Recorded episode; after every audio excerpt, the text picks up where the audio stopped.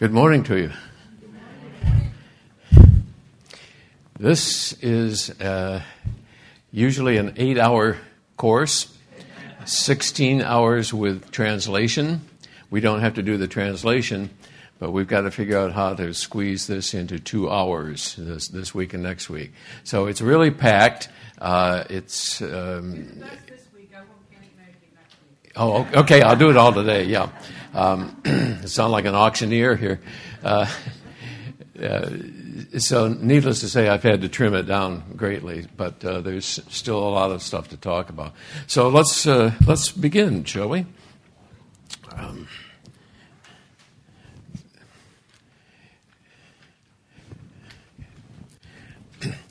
I, I don't like having to read usually. Uh, this, it's really really hot, as it says. Um, I, I, don't like having to read. Uh, I would rather be able to just stand here and talk, but because of time constraints and stuff like that, I hope you'll forgive me. I, this is the uh, condensed version and stuff. Just add water to it. Um, yeah, most apologetics courses uh, begin with uh, philosophical or, or scientific reasons for how and why we should believe in God. They depend on secular philosophy or scientific method to try to prove God's existence. This course, course that I teach is, is different because I put it together from a newsman's point of view. I, and I really don't know of any other uh, one that starts quite that way. Um, one colleague from the journalism industry, Lee, Lee Strobel, who's we have some of his books here. Uh, he was a former reporter and editor for the Chicago Tribune, and he set out to uh, write an anti-apologetics uh, anti-apologetics book from the viewpoint of an atheist to prove that this whole thing that we believe is false. Um, he failed. And at the end of his investigative and reporting journey, he became a believer in God and the, and the good news of the gospel of Christ. And now he's a, a Christian writer. Um,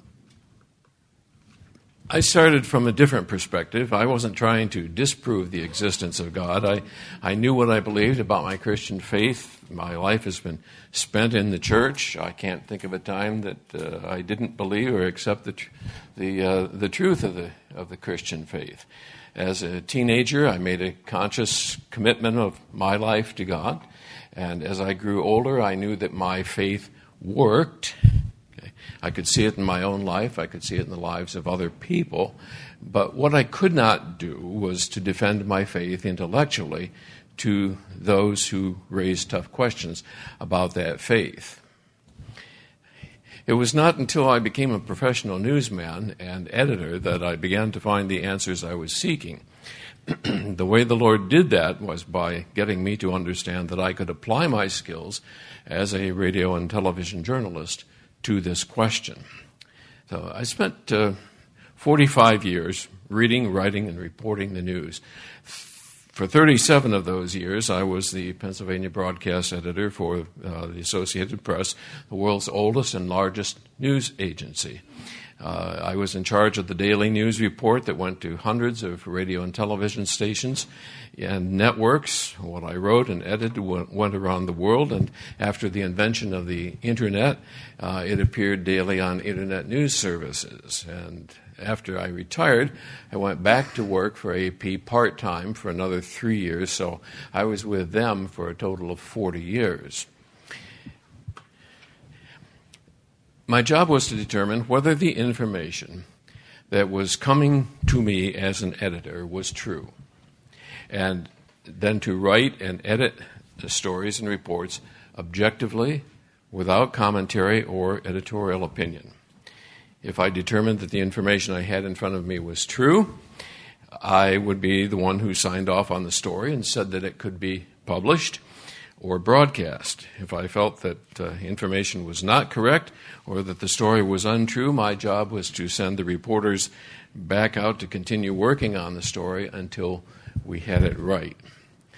Only then could I put my name to it and say that this could now be released to the public.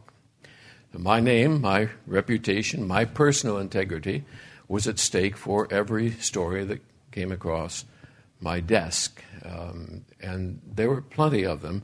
The computer counted up the number of words for each story, and we determined that at the end of each week I had written, the, written and edited the equivalent of two full length novels every week. Um, now, if, if I couldn't be trusted, then I couldn't be in that job because the larger issue was that it would discredit the AP and its reputation and integrity. And the AP is famous for setting the standards for journalistic excellence around the world. 146 years. Uh, very, well, more than that now. Very much was at stake for every single story that passed through my hands. And God, God began to gradually show me that those skills that I used every day to determine the truth of news stories could just as well be applied to my Christian faith.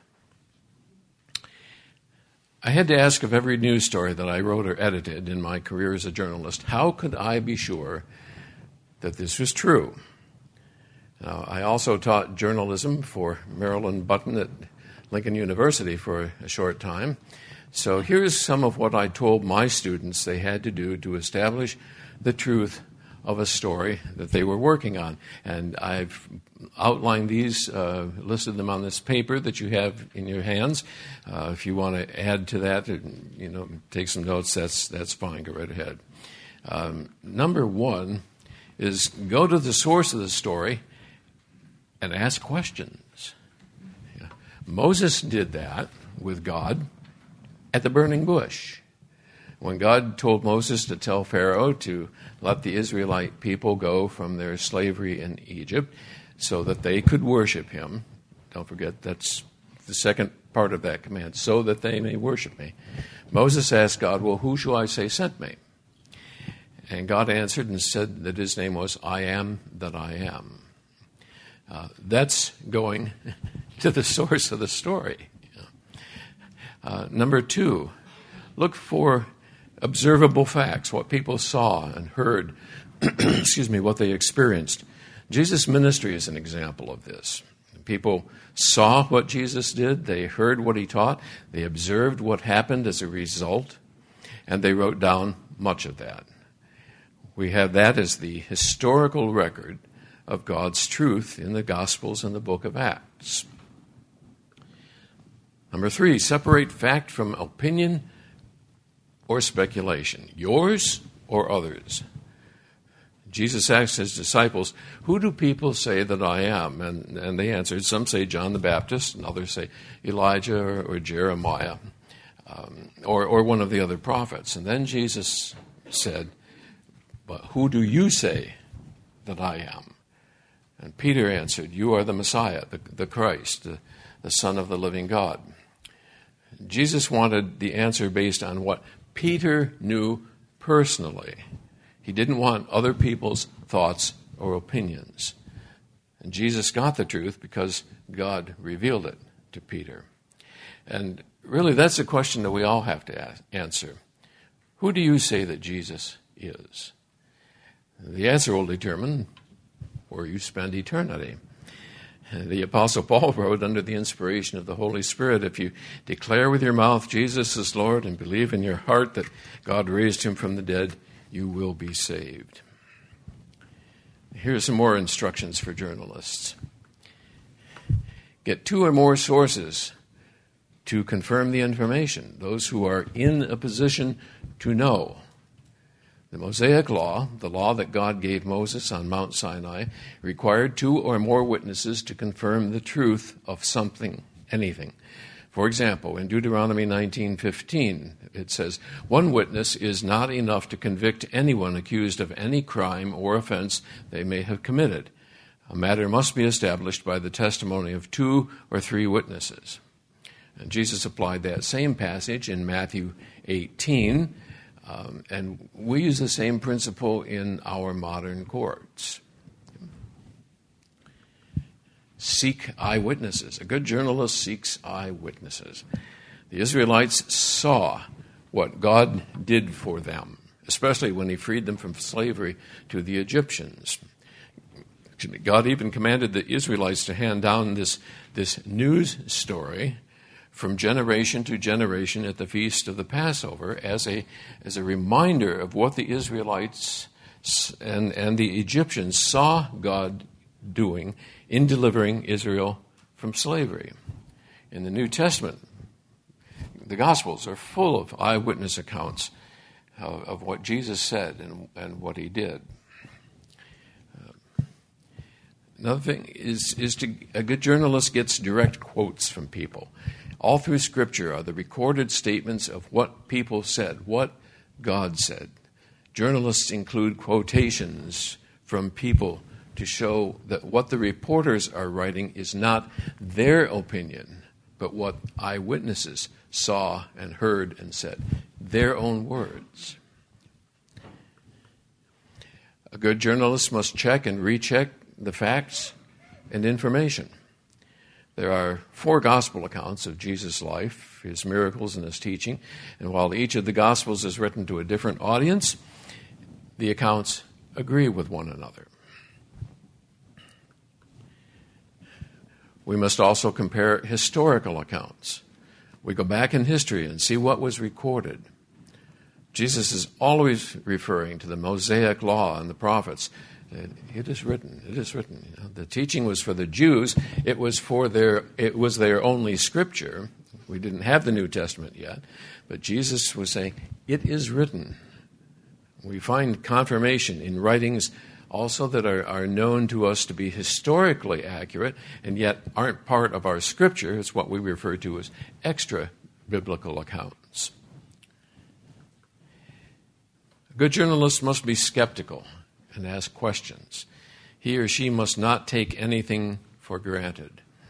Nicodemus had heard what Jesus was teaching, but he came to Jesus personally and asked him what he had to do to inherit eternal life. And Jesus told him. This is the one that annoys everybody. The journalist must confirm even what seems to be obvious. Well, that was a stupid question. No. When the women showed up at Jesus' tomb on that first Easter Sunday and found it empty, they, they ran to tell the disciples. The disciples didn't take their story for granted. They ran to the tomb to see for themselves. They confirmed what the women had said. Thomas is another example. Poor, poor doubting Thomas. You know, he, he, he gets a bad rap. but I see him as a good reporter. In John 20, the disciples tell him that they have seen the risen Christ. Thomas hadn't been with them at the time, so he said, well, Unless I see the nail marks in his hands, and put my finger where the nails were, and put my hand into his side, I will not believe.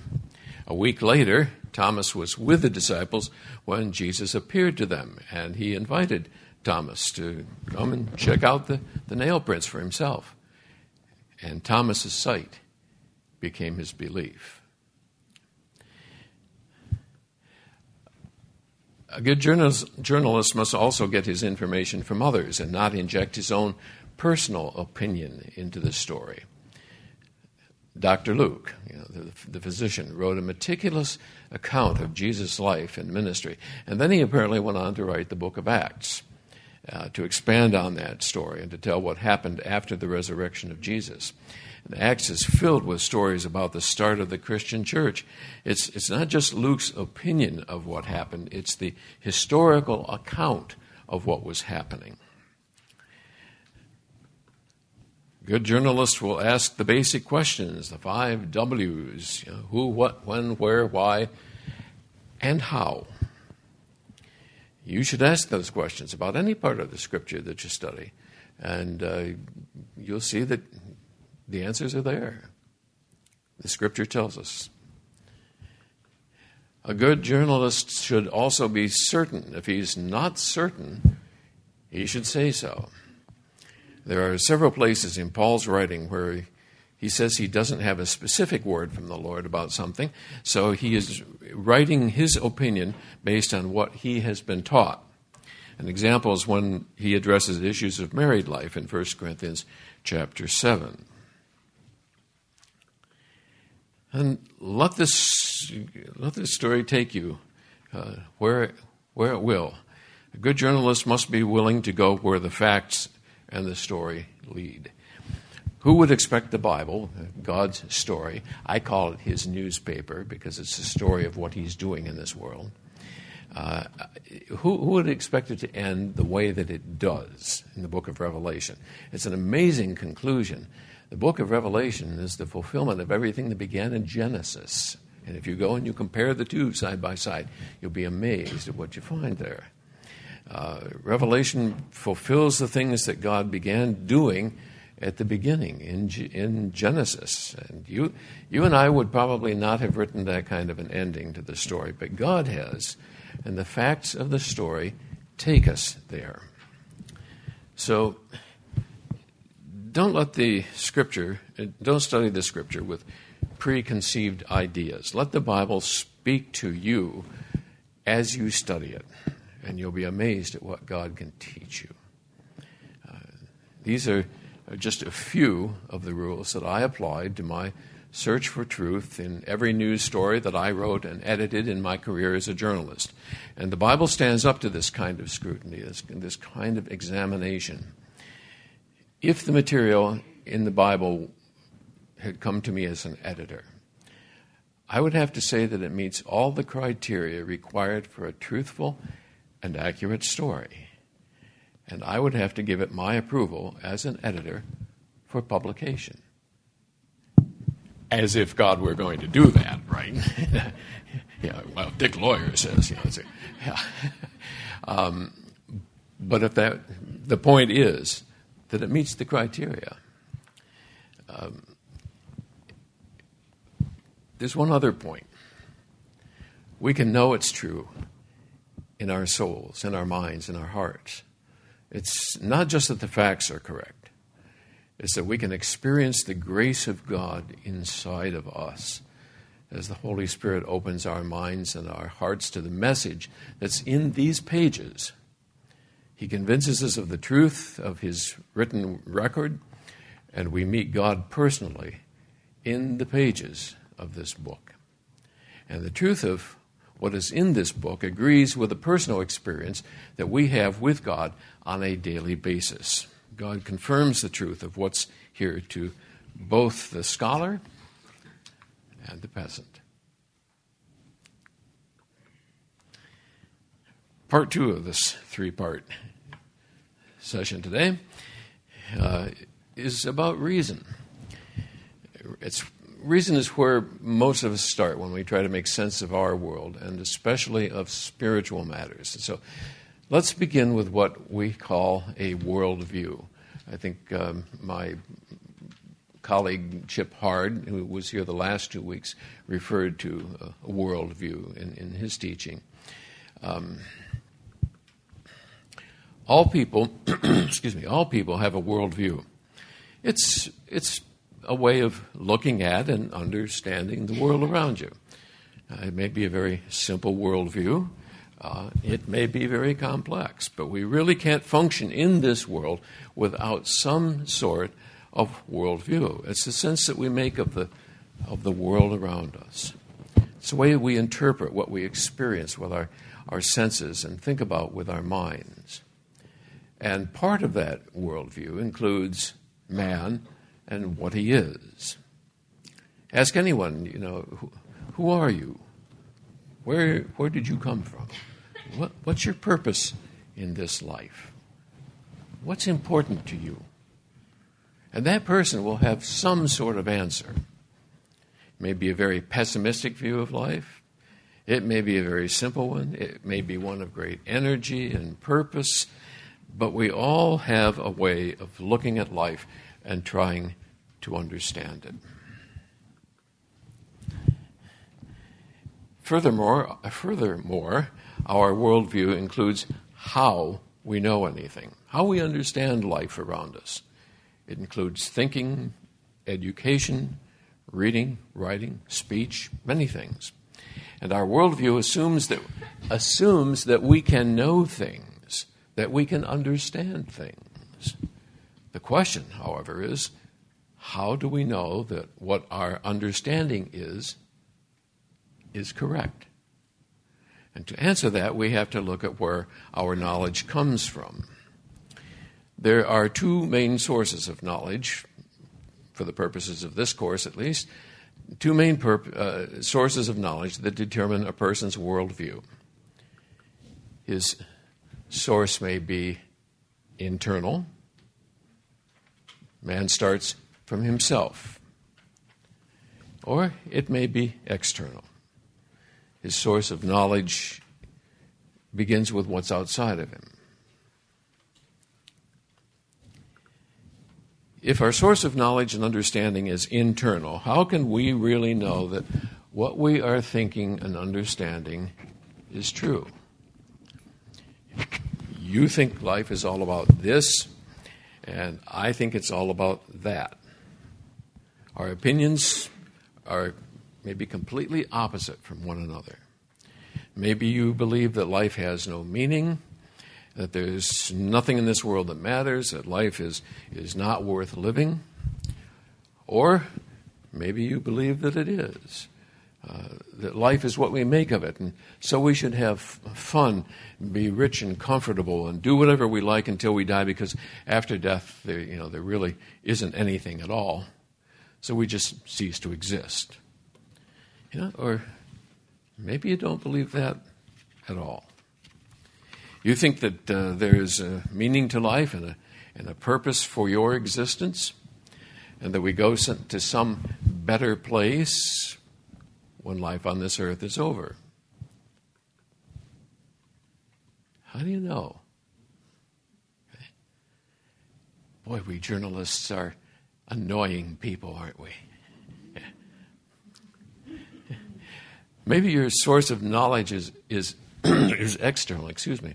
What comes to you from outside of you. But how can you know that what you're thinking and understanding about life really is correct? In fact, is anything correct? Or is it just your opinion versus my opinion? Is, is there such a thing as truth, objective truth? Is, is there a meaning to life? Do we continue to live beyond this world? And if so, how do we get there? What awaits us on the other side of this life? How do you know? As for both of these sources, internal and external, how do we know that what we think about them is true? Are we correct? Who's the authority? Is there an authority? Who can say for sure? The good journalist asks, How do you know? What we'll show in this session is that man's knowledge involves reason, revelation, and faith. Re- revelation is what we see in the world around us. Reason is how we think about that world around us. And faith is what we believe about the world around us. Reason, revelation, faith determine how we act in the world around us. Little history lesson. This is painting with a broad brush, I realize. 500 years before Jesus came to earth, God began preparing the Gentiles to hear the gospel of Christ. The Jews, the, the people of Israel, had been elected by God to be his missionaries to the rest of the world, calling back to himself the people that he had scattered in Genesis chapter 11 after the story of the Tower of Babel. The trouble was that the people of Israel fell away from their calling to be a light to the Gentiles, and they largely failed in their missionary endeavor. But thank goodness, God's plans are never thwarted by human failure.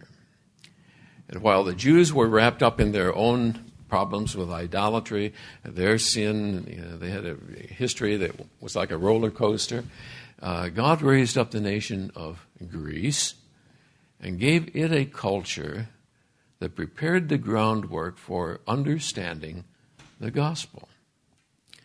Greek culture was famous for its intellectual pursuits.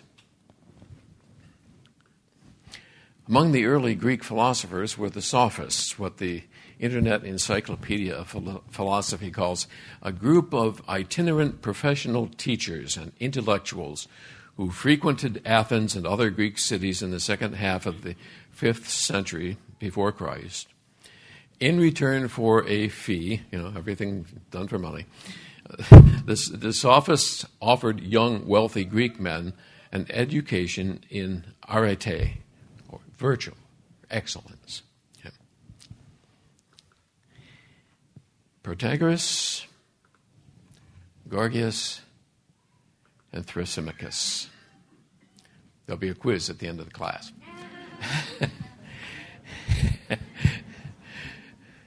the, uh, the sophists included these three main characters and others. They started with a worldview that was based on human autonomy. Men such as Protagoras, Gorgias, Gorgias and Thrasymachus reasoned and they taught that knowledge is limited to what we experience with our physical senses. Knowledge includes our human observation of the physical world and the words that we use to describe that.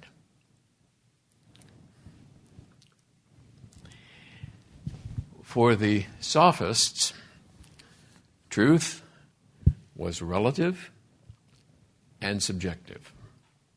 They taught that everyone's perception of the world around them is different.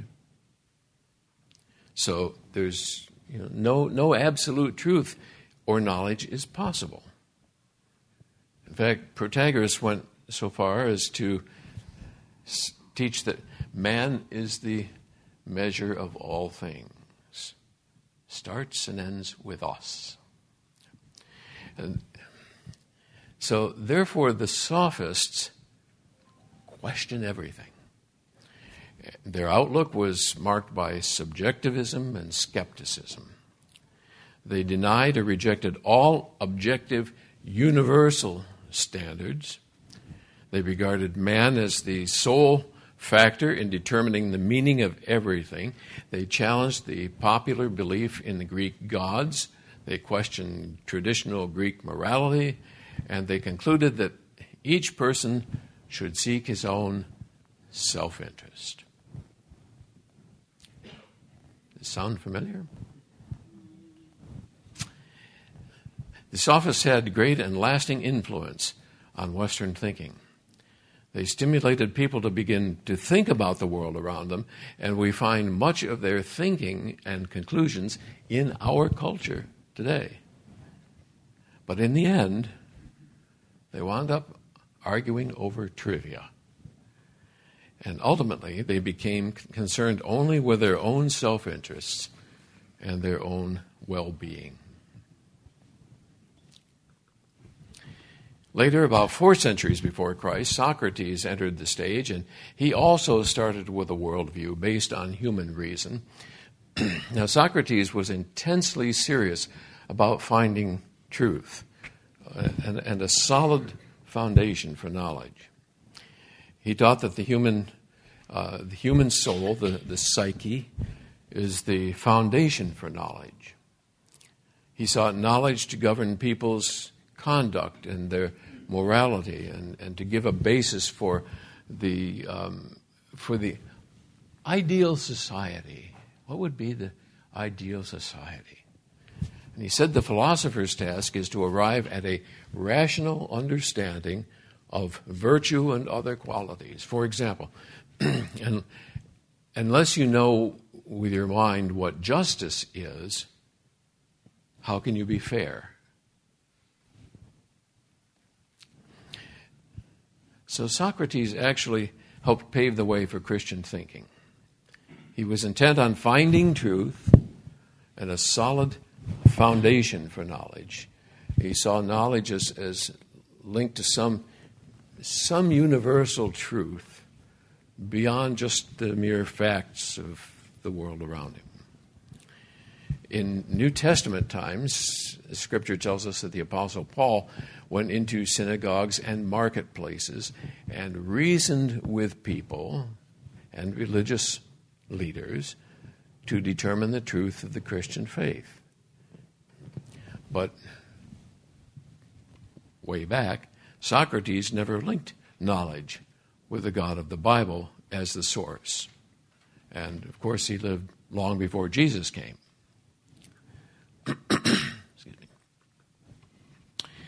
Plato, who was Socrates' student, also worked from an internal worldview. He taught that human reason is the basis for knowledge.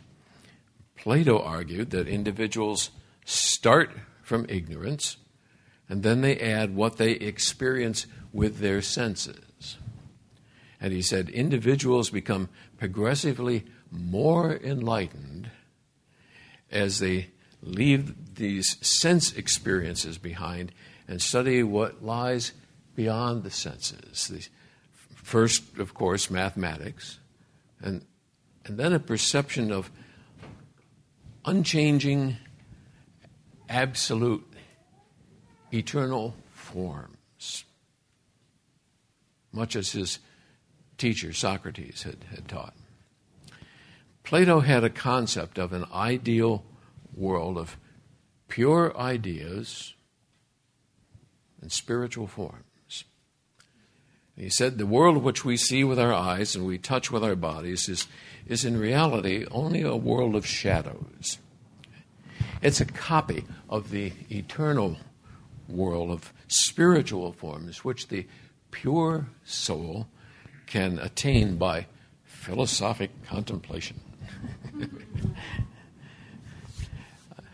Various philosophers have taken that idea and they've shaped it in ways that to this day still influence our Western thinking.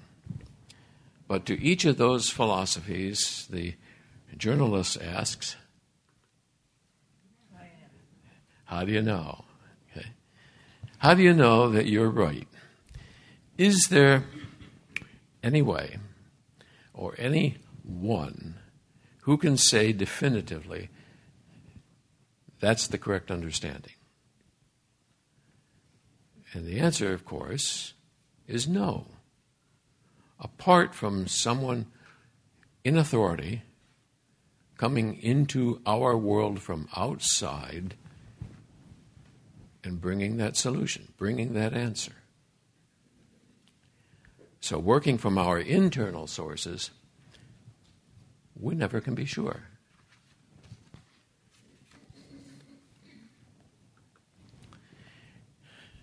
Next in line was Aristotle, and he worked from an external worldview, he, although he, he depended on reason to make sense of that world.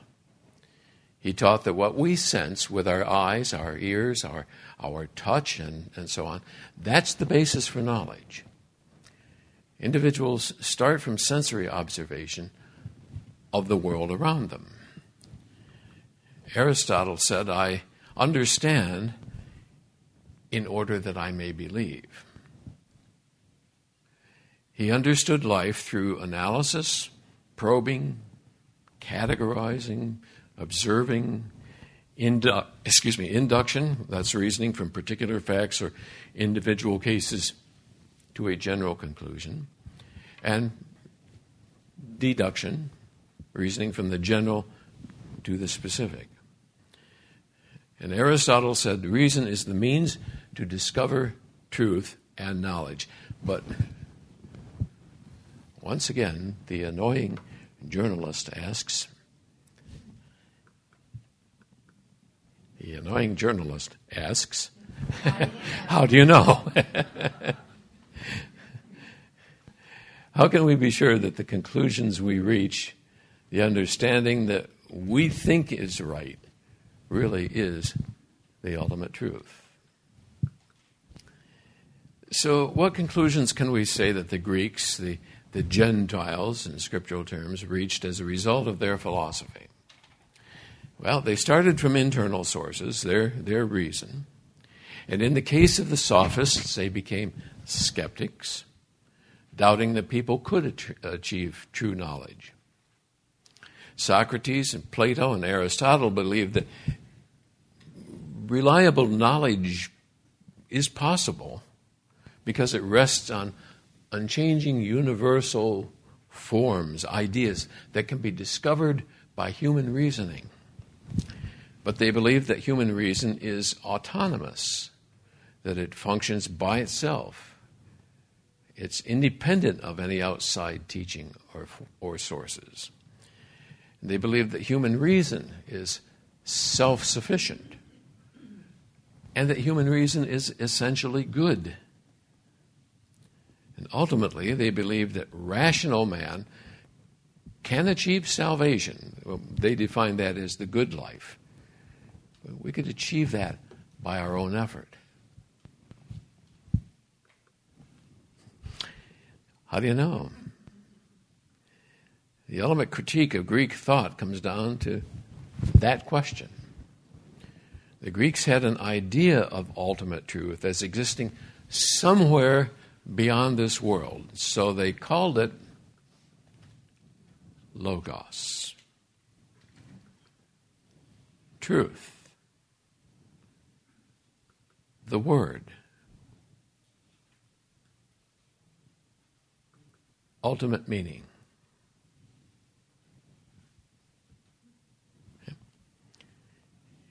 Ideas coming to you? Thank you. Good answer.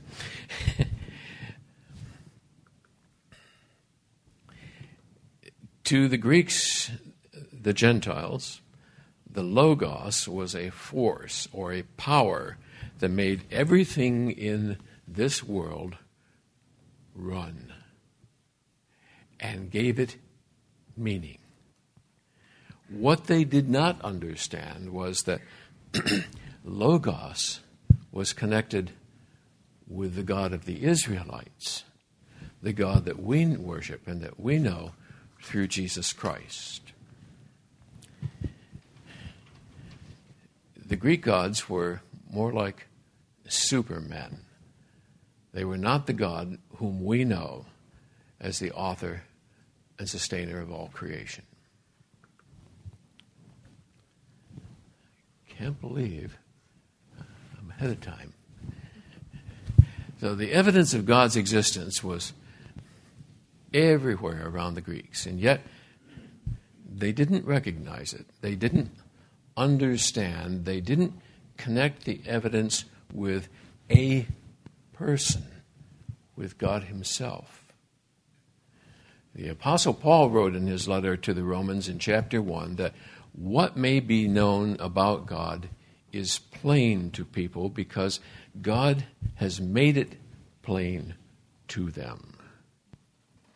For since the creation of the world, God's invisible qualities, his eternal power, and his divine nature have been clearly seen, being understood from what's been made, so that men are without excuse.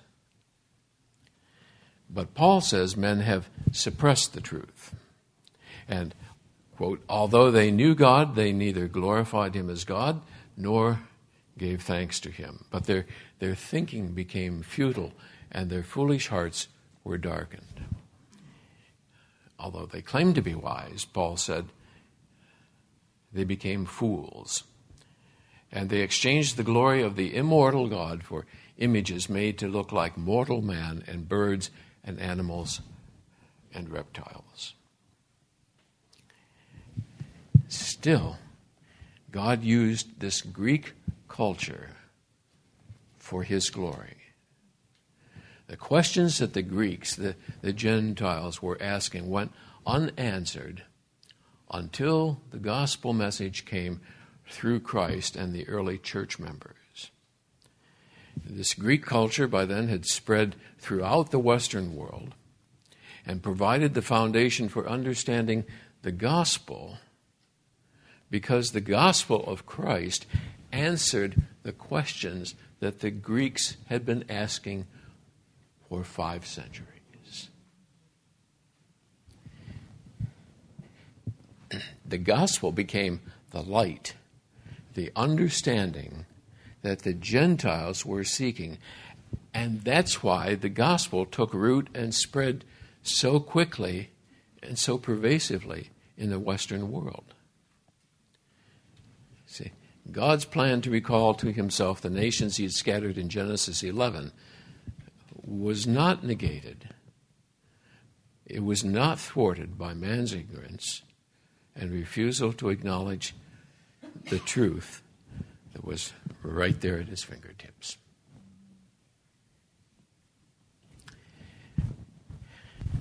Somehow or other, this took a lot longer to do at home. and I'm glad for that, because usually it works out the other way. So that's it for today as far as this lesson goes. Uh, next week, we will we'll connect the dots. We'll talk. Uh, we, have talked here about, you know, an introduction and a bit of personal introduction. Um, we've talked about basic rules of journalism, and we've talked about reason. Next week we'll talk about revelation and faith, and we'll bring it all together in the person of Christ. So stay tuned. What we say.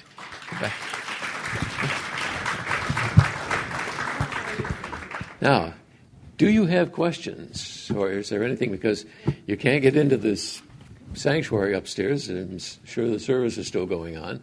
So we've got time, and we can we can talk if if you have questions. Bob. Yeah. Romans 1, yes. About creation.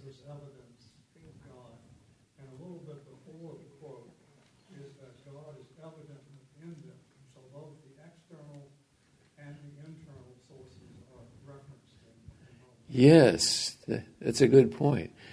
Uh, God doesn't leave any stone unturned. Uh, the evidence is there both in your reasoning and in what you see around you. And if you're, you know, that's why Jesus would say, "He who you know has ears to hear, let him hear." You know, open your eyes and see. Uh, and Paul brings that up. Yeah, thank you, Bob. That's that's good. That's Romans one. Chris.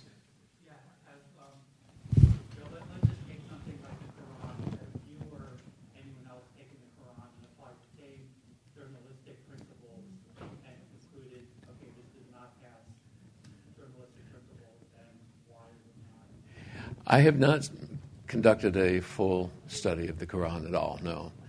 Um, but I would say off the top of my head that it was largely the and this is where you get into into the history. Uh, it was you know, largely the work of one man, obviously, God's re- supposed revelation to to Muhammad, and he sees that uh, as the strength of the Quran, and says that the the fallacy of the Bible is that it was written by so many people over so many years, you can't trust it.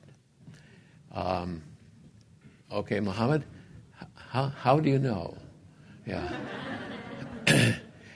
the interesting thing is, and I think that's the strength of the Bible, is that it was written by so many over so many years. And the story is consistent among all of those different authors and reporters over all of those years. It's a continuous story from stem to stern. And yeah, there are little minor things in here that still puzzle us. I, I will grant you that. But the overall story is, is consistent. That to me is something more than just, you know, human effort. Because it took longer than a lifetime to write the scripture. and yet the story holds together. And that's why I can sign off on this, if, if you will, um, as being true, is because it's confirmed by a number of writers over a long period of time.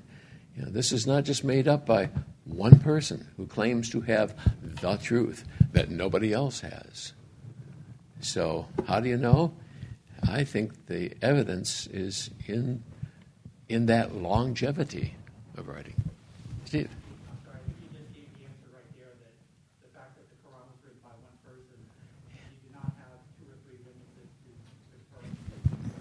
There you go. Yeah. And how do you know that Muhammad was correct? When Muhammad died, he's still dead. Although I, I think, if, if I understand correctly, there's something in there about he ascended into heaven on a horseback or something. I, I don't know. Don't don't quote me on that. But um, but yeah. But but the whole idea that that Jesus came back and he appeared to all of these people and he said, "Here, you know, look at my hands, look at my feet. Here, Thomas, come here. You know, this this is this to me carries real weight."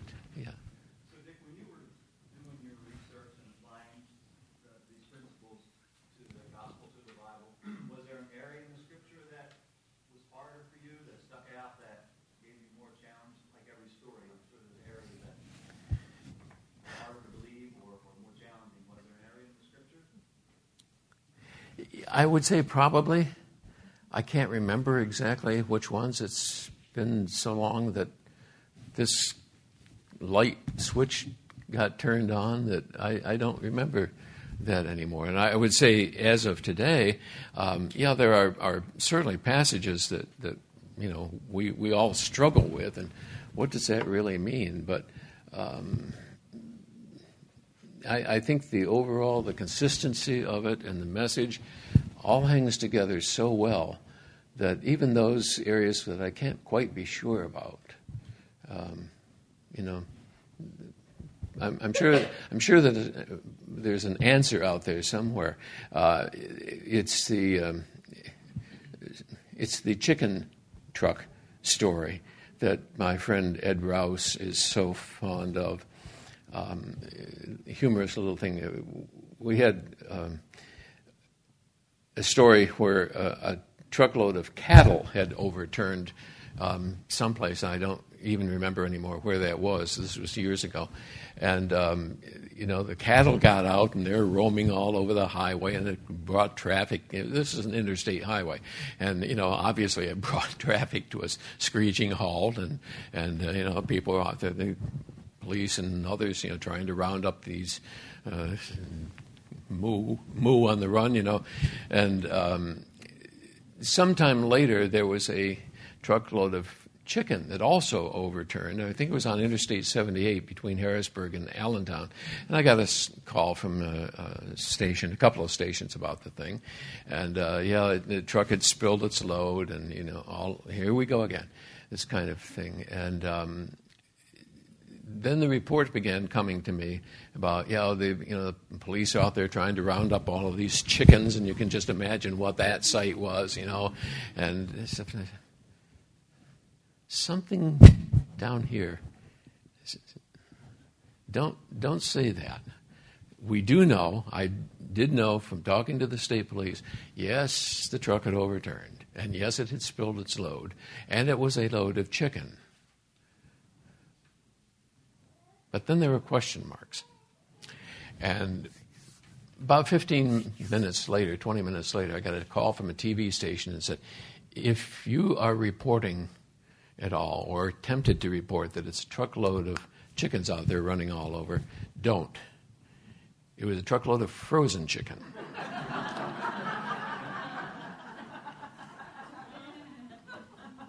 Yes, it had spilled its load. Yes, it made a mess on the highway, and traffic could come to a halt because it was all over the road. But they were cold, um, and and uh, that's that's making assumptions, you know, uh, this story was like that one, therefore this story must end this way. And, uh, you know, it, it doesn't necessarily. Ask the questions. Don't take anything for granted, even the stupid questions. All right, I've got one more question. okay. A bunch of philosophers are having a conversation. Aren't, are there Jews around? And might a prophet walk in to a conversation, a Jewish prophet walk into a conversation of, of philosophers? Have you imagined that, or has somebody written about that?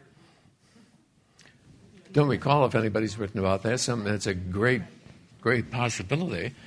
Um, and what would the what would the outcome be? a punchline, obviously. Yeah, um, I think I think next week when we talk more about logos, you'll you'll see possibly how those pieces of this puzzle fit together and what that story could turn into. So I won't I won't spoil that. I'll make you come back next week. Tune in next week for yeah. Paul. Yeah, I, I think that actually did happen when Paul spoke to the philosophers on Mars Hill. Oh, on Mars Hills. That's right. Yes, you're right. Yeah. I don't know the punchline. Yeah. Yeah, right. yeah, it wasn't recorded there. That's one of those things that, yeah, you'd like to get your hands on the copy for that, you know. And obviously, not everything is, is written down in the scripture. It's, what's that? No, uh, we we uh, were covering other stories that day. I, I was busy that day.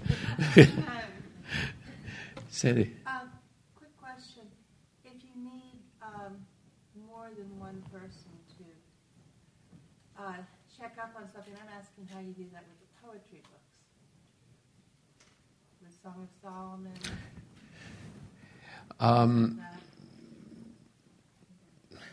There, I think you have to go back to the historical records, my mention of that, and you have to see how that fits, how the what's in the poetry books fits with the other narrative that's in the scripture, and compare scripture with scripture. Yeah. Yeah.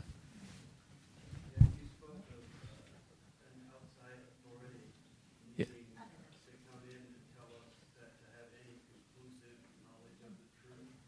But wouldn't that outside authority still have to have full knowledge of whatever, uh, complete knowledge of whatever subject that is spoken of to be authoritative on that subject? Yes. Did you hear his, his question? If you have an outside authority come in uh, to say this is what's true, wouldn't that outside authority have to have full knowledge of everything in order to be able to say this is true and that's false? And the answer to that is yes. Who is the authority that can say that? I know everything. Exactly. Yeah. That's exactly what God has done and has taught us. He has become the outside authority, coming into our space and time. And we will talk more about that next week also. But that's exactly where this goes. Yeah. Otherwise, it's you make a good case, but how do you know that your thinking's right? How do I know that my thinking's right? Somebody knows the answer to that. And it's the one that's created us. More? Anything else? Right, the question I have is, you know, you grew up in the church and all through, so I think um, if I was on the outside, I might say you're working to re, you know, I'm asking. Right, Uh, you're biased. Just reinforce your own beliefs. So Yeah. how do you really, like I think Bruce Strobel is a good example. As someone who's really coming from a very different view and then they came into things. So how do you, how do you wrestle with that? And he agrees with me. Um, see other examples or other, you know, Yeah, that's well. That that was the question that I I had uh, that that sent me on this on this uh, exploration. Uh, I knew that my faith worked, as I said. You know, it, I, I could see it and people's lives and stuff like that. Saw it in my own life. There, there was, that was not a question for me, but I couldn't explain it to other people as that question that you've just raised. How, uh, what do you do to people uh, with people who come from the outside and for whom this is new or who are skeptics or whatever? And I didn't have the I didn't have the words. I knew all the Sunday school answers. I knew our Christian lingo, our Christian vocabulary, all the code words that we use to shorten things. You know, you mentioned you know, the word salvation. We know what that means. We don't have to go through a whole hour long study of the doctrine of salvation or something like that. You know, these are shorthand terms. But what about the guy that comes in from outside? And that's what I couldn't I couldn't answer. And um, my dear wife um, had, was working in media at the time, and the new bookstore opened up there. Some of you may have known it, called The Salty Fisherman. Um, and she came home one day and, uh, from work, and she said, "Hey, I was at my lunch hour, and I happened to see this new Christian bookstore that's in in Media called The Salty Fisherman. I'd like to go up and see it. Let's go shopping on Saturday." Oh, good. Yeah. Husband just loved to shop, you know. but happy wife, happy life. Yes, dear, we'll go. Best uh, advice I ever had from the senior pastor, George Eppiheimer, over at Mount Hope was, he says, I always have the last word in my home. And I said, really? He says, yeah. Said, yes, dear. Yeah. Uh, one of the most godly men I'd ever met. But then, anyway, so we went to the we went to the Salty Fisherman and walked in, and that was a very different bookstore. Um, they carried, it was almost like going into a library, and they had a lot of really good, solid books there, not just the Christian fluff that you so often see in the little tchotchkes that you buy. Oh, this will make a nice gift for so and so. There was there was stuff there, and I started reading the titles, and the f- one that caught my eye was by James Warwick Montgomery. I don't think the thing's in print anymore. It's called Christianity for the Tough Minded. Uh, oh, here's it. I pull it off the shelf. I can tell you exactly what it looks like, even to this day. And it was written to college students. It was a publication of InterVarsity Press. And it was questions that university students were asking about the Christian faith. And I mean, really difficult questions, such as you allude to there. And I, it just captured me. And I thought, oh, that's neat. And he made reference to some other authors and stuff. And I started finding John Stott and Francis Schaeffer and Os Guinness and some others. And um, so our, uh, I think Linda went home with this little gift bag of something, and I went home with all these books and just read voluminously. And that, I began to understand how this thinking works, how these pieces of the puzzle begin to fit together. And then God began to show me, you know, every story that you write, you have to be able to prove that this is true. You know, the only defense against libel is the truth. Legally, the only defense against libel is the truth. So if you say, I have libeled you by something I've said, I have to be able to prove that this is what is true. And the courts will find every time in favor of the truth. And so I thought, whoa, if I could put these pieces together. It, gradually it began to come together that that's how this was working. The stuff I was doing for every news story applied to the scripture. And when I got that, then this jigsaw puzzle began to all come together. And many of you know that, that uh, Linda and I teach at the Bethany School of Missions over in Alicante, Spain. Uh, we've been doing that the last four years since the school started. And they asked me to teach this apologetics course each year uh, because Spain is an atheistic country. Um, we, we think of it as a Catholic country, but because of the politics and the, the side that the church, that is the Catholic Church, took, uh, you know, in the Franco regime and so on. From the Spanish Civil War on, um, everybody there turned their back on the church for the most part. So the Catholic Church, uh, there's probably people 80 years old and up. Everybody else is an atheist. But they will listen to a defense of the Scripture if you can give them a good, sound, reasoned presentation of it. it takes about four years to make a Christian there. But boy, when they believe, they go from here to there and put me to work. There's no learning curve. It's just boom, boom, boom. So, um, anyway, um, the question of how do you know came up in the very first apologetics course that I did there. And it took on a life of its own, and the kids just glommed onto it. They say, This we can use with our friends and our teachers, our profs that give us a hard time. So, and so that's where How Do You Know came into being. and they're right. They use it again this year in witnessing to people down on the beach. And the people who didn't know couldn't answer the question. Well, then let me tell you the story. And here's God's newspaper. Well, we're out of time now, so I thank you very much for your attention. Come next week, we'll, we'll connect the dots. Appreciate it.